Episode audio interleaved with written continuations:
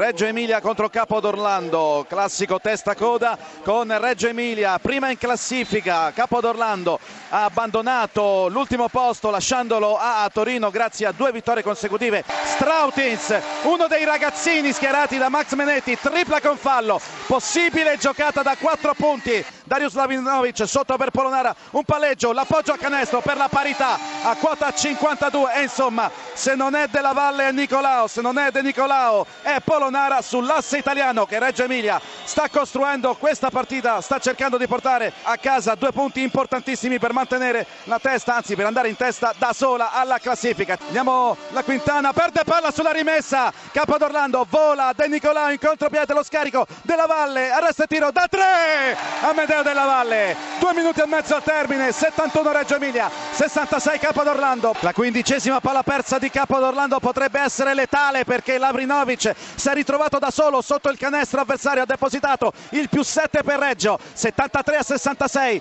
1 e 16 al termine eh, della partita. E allora possiamo annunciare la vetta solitaria della classifica di eh, Reggio Emilia perché mancano due secondi e Reggio ormai ha vinto. 73 a 66 il punteggio, ma la formazione di Max Menetti può ulteriormente aumentarlo perché c'è Della Valle in lunetta con i tiri liberi della staffa, realizza il primo, un'altra volta sono stati gli italiani a decidere questo eh, confronto con Della Valle che fa 2 su 2, 75 a 66 e questo è il finale del Palabigi perché la partita termina in questo preciso istante. Milano è vero dovrà recuperare la partita con Caserta e lo farà il eh, prossimo 10 marzo e intanto Reggio Emilia si gode la vetta della classifica da sola.